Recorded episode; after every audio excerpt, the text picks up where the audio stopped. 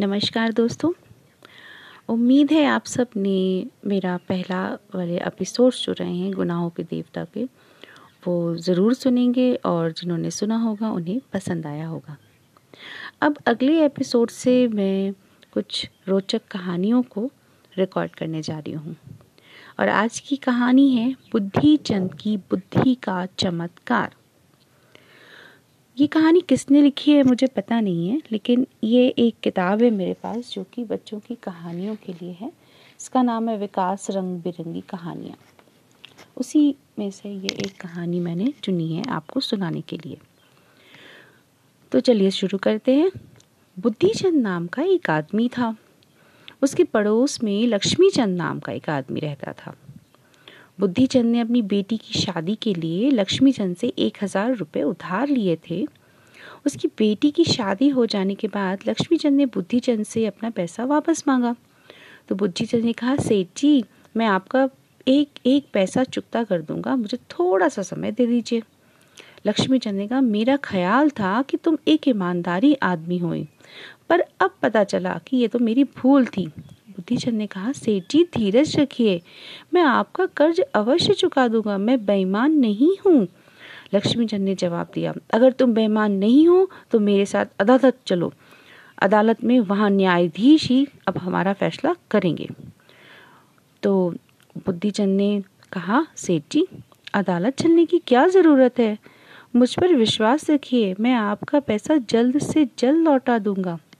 पर लक्ष्मी चंद ने बुद्धि चंद की एक न सुनी। वह अपनी इस जिद पर अड़ा रहा कि बुद्धि चंद अदालत चलकर दस्तावेज़ पर हस्ताक्षर करे और ये कबूल करे कि तुमने जो कर्ज के बदले अपना मकान मेरे पास गिरवी रखा है। तो वास्तव में लक्ष्मी चंद बुद्धि चंद के मकान को हड़पना चाहता था। तो बुद्धि चंद लक्ष्मी चंद के मन की बात को समझ गया। उसने लक्ष्मी चंद से कहा, मैं अदालत चलने के लिए तैयार हूँ पर वहाँ चलने के लिए मेरे पास ना तो घोड़ा है और ना कपड़े हैं। तो सेठ जी ने बीच में ही बात काट कर कहा, तुम तैयार हो तो हो जाओ, मैं तुम्हें अपना घोड़ा दे दूँगा। पर मेरे पास अच्छे कपड़े भी तो नहीं हैं बुद्धिचंद ने कहा। चलो, मैं तुम्हें अपने कपड़े भी दे दूँगा लक्ष्मी चंद ने कहा। फिर मगर मैं पगड़ी की व्यवस्था कहाँ से करूँगा? बुद्धिचंद ने कहा। वह भी मैं तुम्हें दे दूँगा, और कुछ चाहिए? लक्ष्मी चंद ने कहा। सेठ जी, मेरे पास तो जूते भी नहीं हैं बुद्धिजीत ने कहा। मैं तुम्हें अपने जूते भी दे दूँगा, मगर अब देर मत करो, झटपट तैयार हो जाओ लक्ष्मी चंद ने मन ही मन खुश होते हुए कहा। बुद्धिचंद ने लक्ष्मी चंद की पोशाक पहन ली, सिर पर पगड़ी और पैरों में उसके जूते पहन लिए। वह लक्ष्मी नंदन के घोड़े पर सवार होकर उसके साथ अदालत जाने के लिए चल पड़ा। जब अदालत में बुद्धिचंद का नाम पुकारा गया तो वह न्यायाधीश के सामने हाजिर हुआ। उसने न्यायाधीश से कहा, श्रीमान, सेठ लक्ष्मी चंद का कहना है कि मेरा मकान और मेरे घर की सारी चीज़ें इनकी हैं। इसके लिए ये हमेशा मुझसे झगड़ा करते रहते हैं।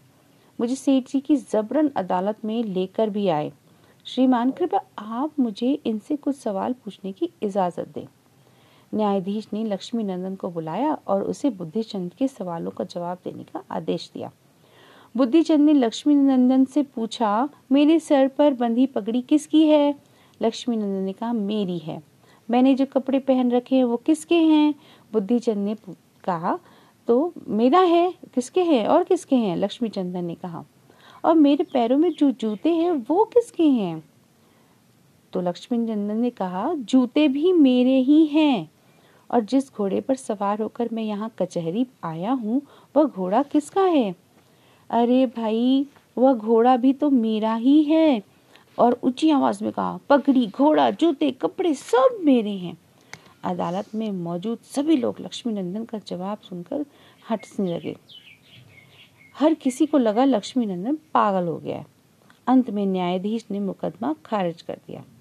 बुद्धिचंद ने अपनी बुद्धि से अदालत में लक्ष्मी नंदन की हँसी को को हँसी का पात्र बनवाया और यह साबित कर दिया कि वो एक षड्यंत्र कर रहा था उसको, उसके घर को हड़पने का।